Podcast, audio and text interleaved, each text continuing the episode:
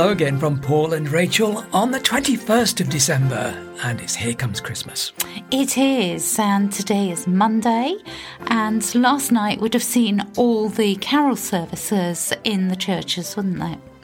Yeah, and crikey, everything is locked down firm and tightly again, isn't it? Yeah, really sad that carol services aren't going ahead. All very unfortunate. Just changing the subject, have we dealt with all the Christmas cards this year so far? Have we?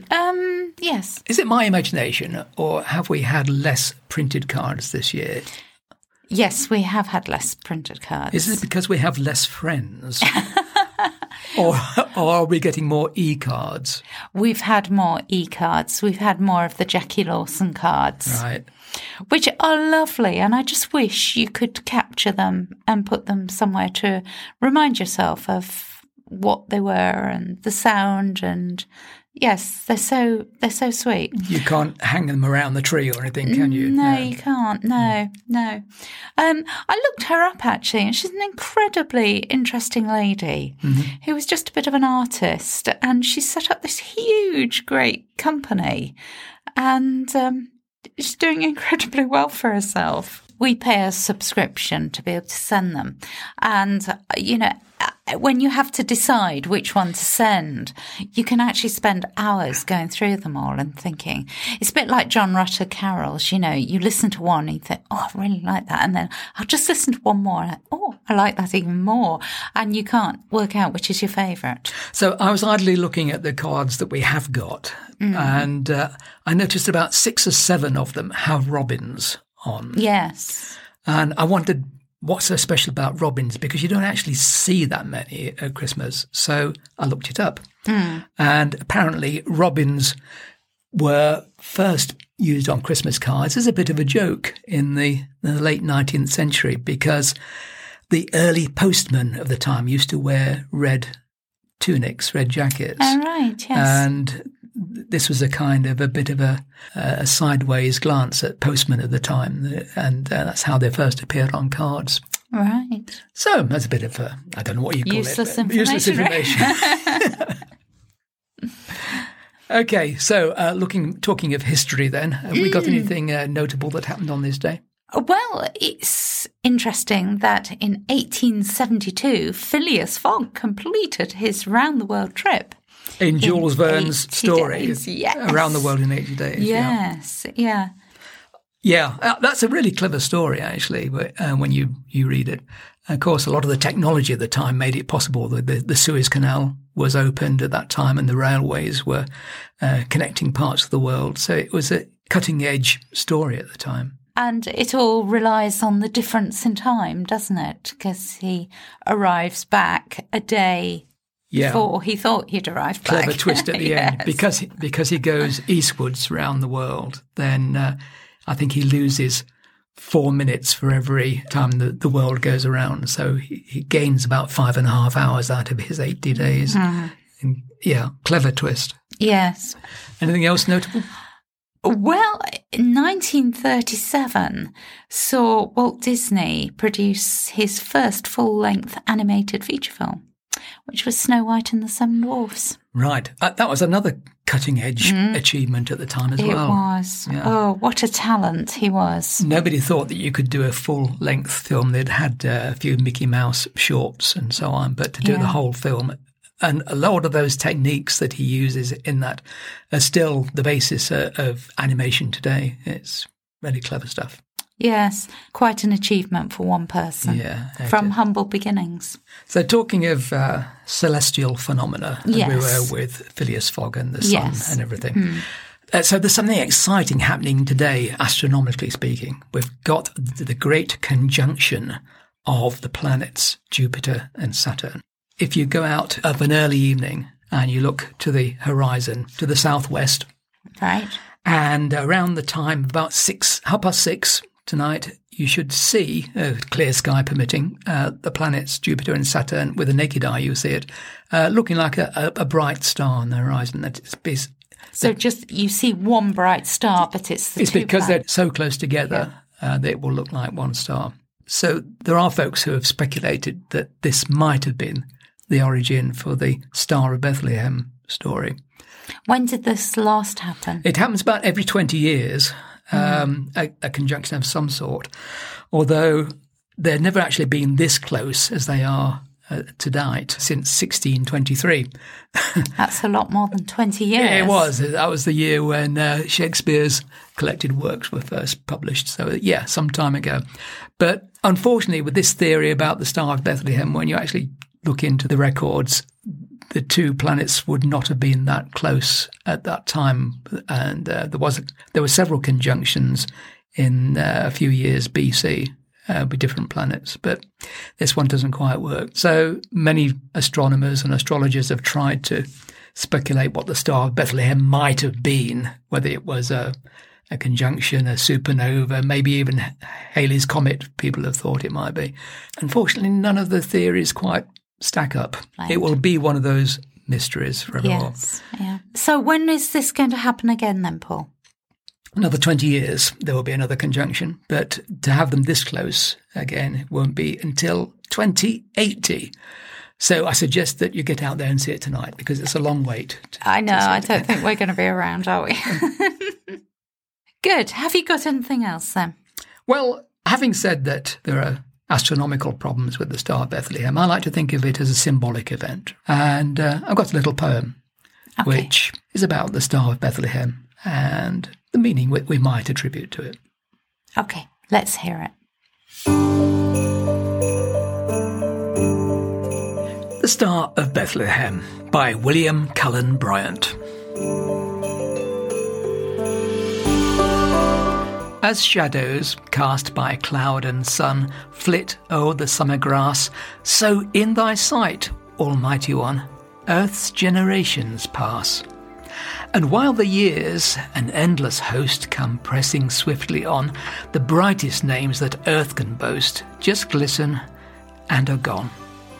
Yet does the Star of Bethlehem shed a lustre pure and sweet, and still it leads as once it led, to the Messiah's feet. O Father, may that holy star grow every year more bright, and send its glorious beams afar to fill the world with light.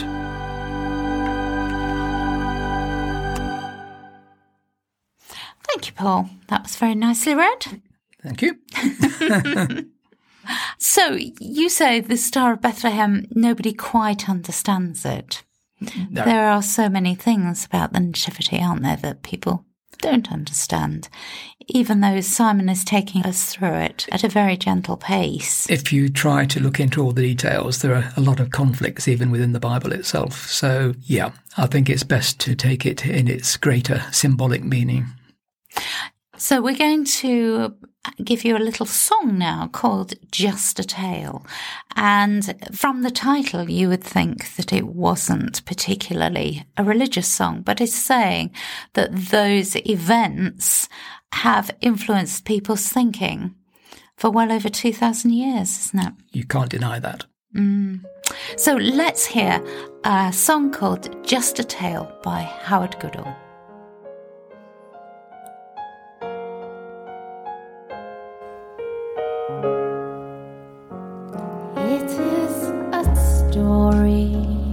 A simple story, a story told in lands we've never seen. And though we'll always ask, what can it mean? It's just a tale, another tale. There was a baby, a newborn baby, a baby bathed in sways of love and dreams. But nothing in this story's as it seems. For this one child, this special child, how often does a young man teach beyond his years, beyond his reach, to touch the lives, so many lives, who come to know that truth survives. How often does a wise because he dared to question why we live with fear and witness lies with tired and soft and seeing eyes. How often does a man live on when flesh and blood have long since gone?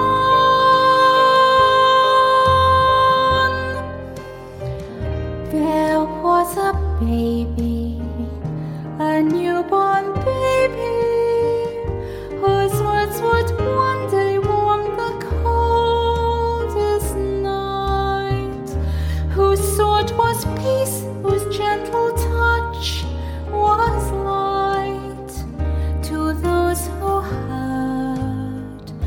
And soon they heard the simple story.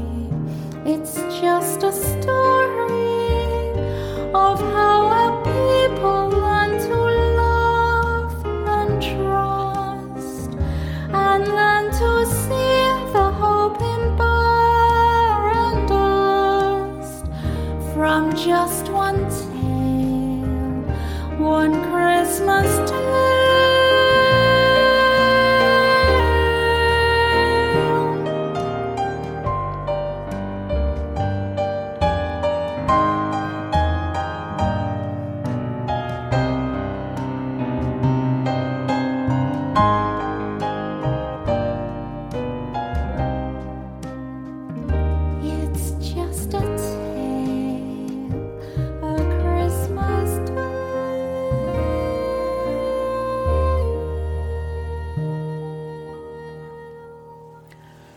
Lovely song by Howard Goodall. He's a good chap, isn't he? He is so good, yes. Wonderful musician. Most notable for writing the theme tune to Blackadder. Yes, and the story there was that he met up with this lad when he went to university, and they were having Freshers' Week, and this other chap said to him, and do you write music if you're studying music? And Howard Goodall said, yes, I do. But really, he hadn't. And this chap said, could you do me a theme song? And Howard Goodall went away and wrote the Blackadder theme. And it was Rowan Atkinson who had asked him. So, small world. And that sort of made him, didn't it? Right, I think a lot of people are going to have time on their hands over the Christmas period, don't you? Yeah, there's not going to be a lot else to do out there. So perhaps people will be going out into their gardens and thinking, what can I do? Everything has sort of gone to sleep. Is there anything that I can do that could be productive? Are you looking at me when you talk about gardens and being productive? You and gardening don't go together, do you? Mm. And we've got Sally, who is going to suggest a couple of things to us. Here's Sally.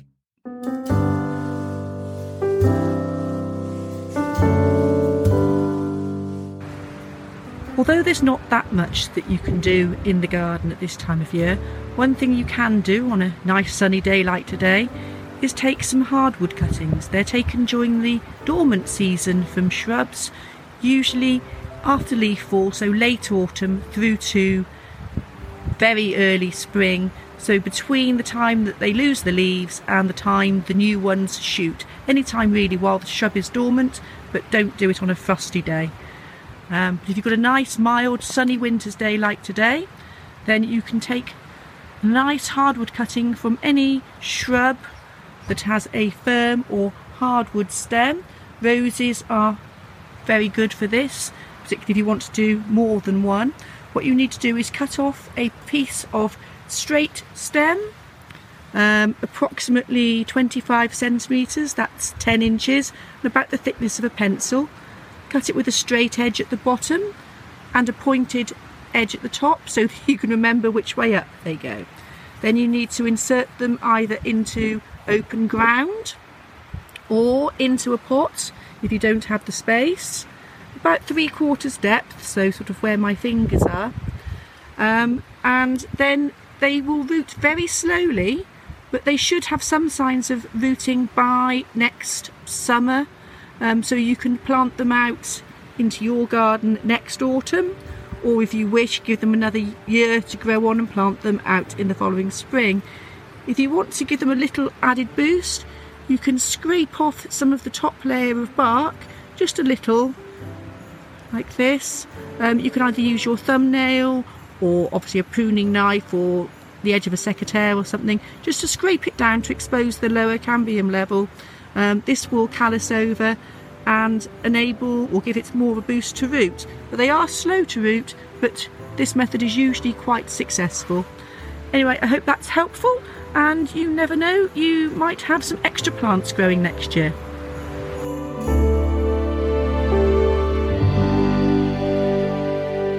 Many thanks to Sally. I think we've all learnt something. Paul, you can go and implement some of that knowledge. I was listening avidly, yes, taking notes. Absolutely, I thought you might be.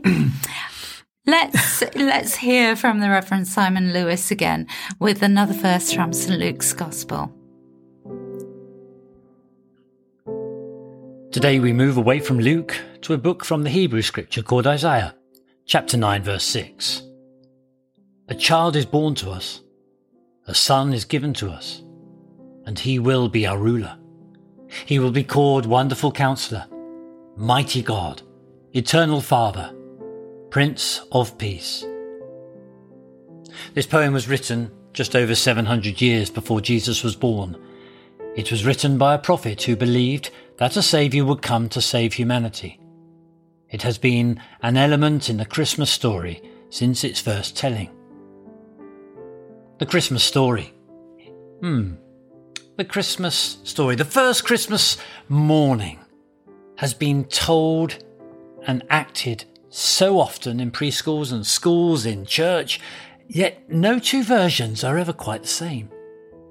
The basic ingredients are there. The angel appearing to Mary, the shepherd watching their sheep, the three magi from a distant land, Joseph and Mary turned away at the inn, the baby lying in the trough. Yet, somehow, the 6-year-old can manage to provide a totally different interpretation of a familiar role, or adjust the story to suit present-day conceptions. A small child's adaptation of that early morning in Bethlehem and the events that led up to it and followed it can be quite disarming. These incidents involving casts and classrooms get shared with us all. Over the next couple of days, I'll share with you some of the great moments. Today, it's the rebellious innkeeper. A small boy was bitterly disappointed at not being cast as Joseph in the school nativity play. He was given the minor role of the innkeeper instead. And throughout the weeks of rehearsal, he brooded on how he could avenge himself on his successful arrival. On the day of the performance, Joseph and Mary made their entrance and knocked on the door of the inn. The innkeeper opened it a fraction and eyed them coldly. "Can you offer us a room for the night?" pleaded Joseph, impeccably following the script. "My wife is soon to have a baby." They stood back, waiting for the expected rebuff. But the innkeeper had not pondered all these weeks for nothing. To the confusion of the producer, and of course the delight of the audience, he flung the door wide, beamed genially at the couple and cried hospitably, "Come in, come in. You are most welcome. You shall have the best room in the hotel." There was a pause. Then the youthful Joseph displayed the resource and initiative which perhaps got him the part in the first place. With great presence of mind, he said to Mary, "Hold on, I'll take a look inside first." He peered ostentatiously past the innkeeper, shook his head firmly and announced, "I'm not taking my wife into a place like that. Come on, Mary, we'll sleep in the stable." The plot was back on course. Let me finish with this one-liner. God couldn't have made himself bigger to impress us, So God made himself smaller to attract us. But in today's world, we are so besotted with celebrity and success, we miss God.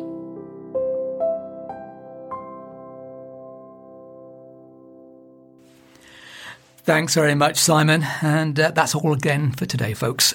So, time to go and work out what we're going to do tomorrow. Do you have a funny? No, I don't really have a funny, but you were looking at me strangely when I said that I'd been taking notes about gardening earlier. I mean, yes. I don't think you believed me, did you? No, I didn't. No. What would you say was the difference between knowledge and wisdom for gardening? I don't know. Tell me, what is the difference? Well, I would say that knowledge is knowing that a tomato is a fruit. Okay. But wisdom is not putting it in your fruit salad. Yeah, okay. Okay, that's very clever, isn't it? I'm glad you think so.